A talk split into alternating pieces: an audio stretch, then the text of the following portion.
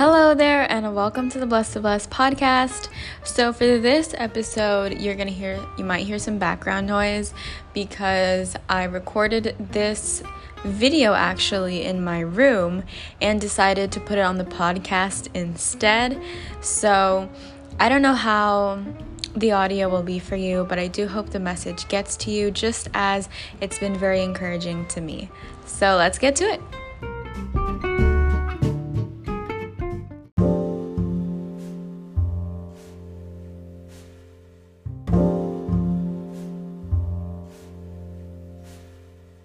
Something came out today. Not the book. The book's been out for a year and a few months. Um, but I read the book today, not as an author and editor, but as a reader. And a few things struck me. So I have some things to share with you guys. I'm not going to spoil the book because if you haven't read the book, you might want to read it and I wouldn't want to spoil it for you because there are not only some poems and encouragement and Bible stories here, but there are fictional stories that all come together and they just talk about rest. So I'm not going to spoil it for you guys. But if you've read the book, then you will know what I'm talking about. So I'm going to start off by saying that sometimes we are going, we go through seasons and Morgan Harper Nichols said it where your journey can end up being someone else's field guide, where the mountains and valleys you walk through can end up being a field guide for someone else who's walking through similar valleys and mountains.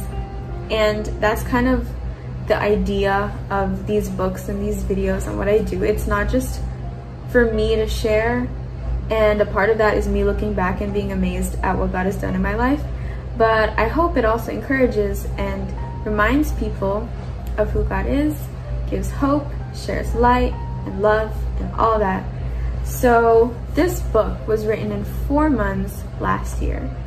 And it's one of the, it really touches me and is a, how do you say it? Like I really love this book basically because it's like a journey book. It's not that, oh, I wrote about rest. I totally mastered it and I don't need to revisit it.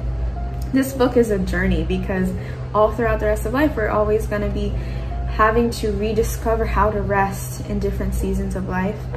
And so in this season, uh, not only did I have to sort of skim through this for academic purposes, because as a testimony, no, I'm not gonna say it yet because it didn't happen. And if any of my classmates or friends see this, they'll be spoiled. Never mind.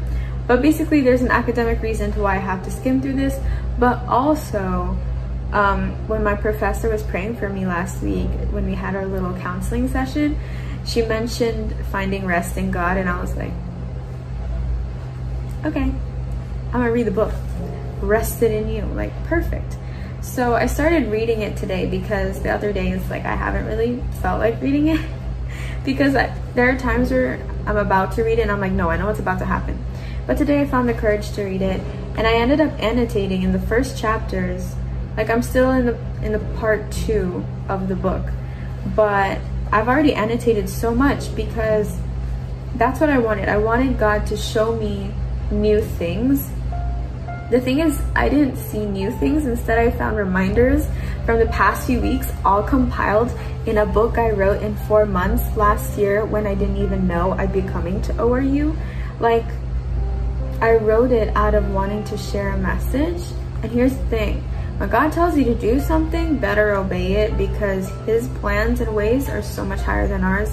Like I had no idea I'd be needing to read this book on the other side of the world this year, you know?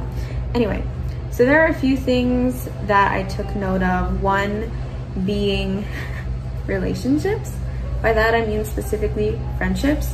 I didn't realize that I what I wrote in this book ended up being a perfect summary of the reminders I've been getting in terms of friendships and relationships the past few weeks. So that's pretty cool. Another thing is, I'm just gonna share this reminder. It says in Michael's story, you wanna know who Michael is? You can read the book. So it says, he unknowingly prepared himself for the wonderful future by diligently working hard. And I wrote to myself, you are unknowingly preparing yourself for your future because sometimes you don't realize Like if we dream of a good future, but the stuff we're doing now aren't seeds planted for that, then how are we to expect we'd harvest a good future? You know? So that's a reminder because I'm a senior right now and it's also cool because there's a part here that talks about fully trusting God and just trusting that he's good and he'll work all things out. And I'm like, wow, I've been needing that reminder and I've been getting it the past few weeks. And so to have all this summed up within the first two chapters of this book, it's it's crazy blowing me away. It also says here that even though they were far from home, talking about Daniel and his three friends, with no parents or priests supervising, they knew that their God was with them and they knew who they were in him.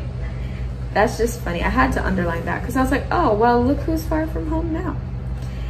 And so let me see, what else did I put? Oh, I also talked about, there's this part of the book where one page has habits, becoming a lifestyle, and the other page has a line about boundaries.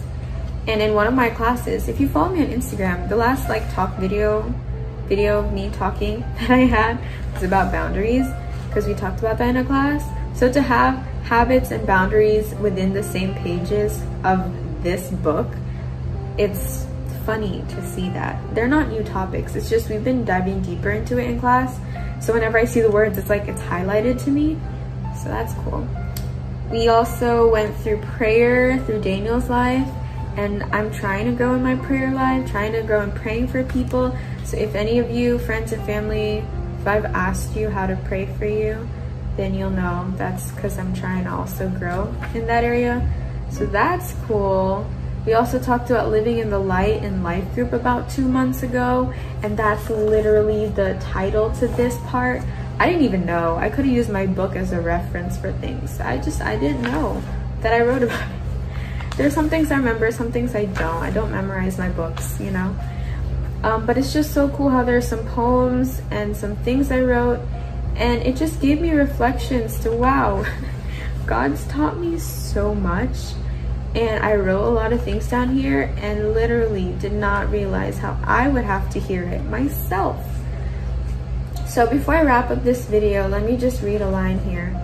To those who need it, you've been carrying too much weight inside. There has to be a time when you let things go and let things out and allow someone to help you heal and grow. To those who need it, that line's in the book. I didn't realize the line was in the book until I read it today. And so it's just cool because there are like lots of lines that stood out to me today because we've sort of walked through it in class and and with friends, people over the past few weeks and to know that they're all found in this book.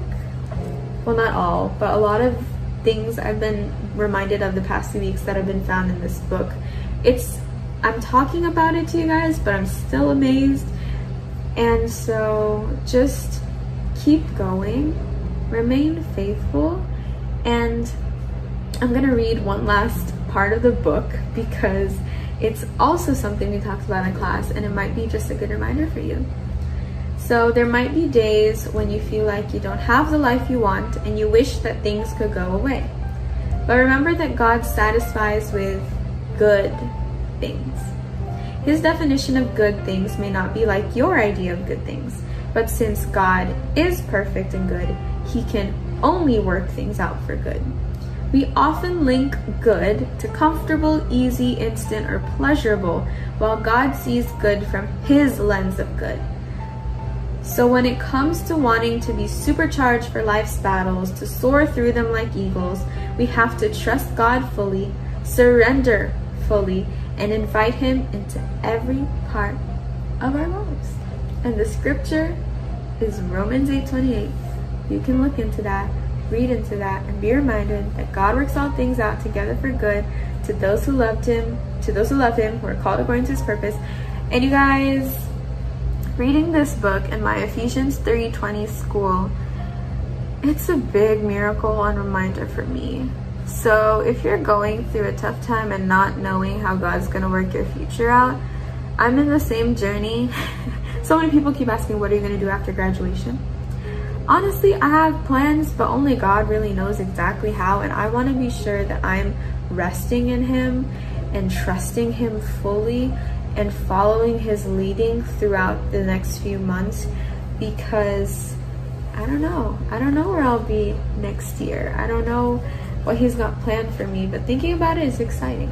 So I don't know where you are right now, but stay faithful, keep trusting God because this time next year, you might be looking back and be just as amazed as I am, or even more amazed at what God has done in your life, what He's doing in you, through you, and for you right now.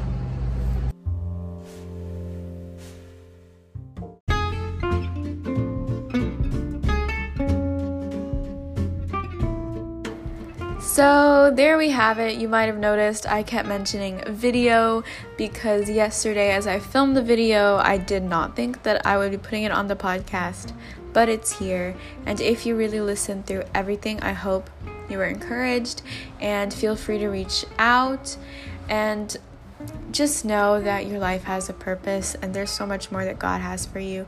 So just keep trusting Him, stay the course, be steadfast in the faith, and remember that I am blessed to bless, you are blessed to bless, we are all blessed to bless.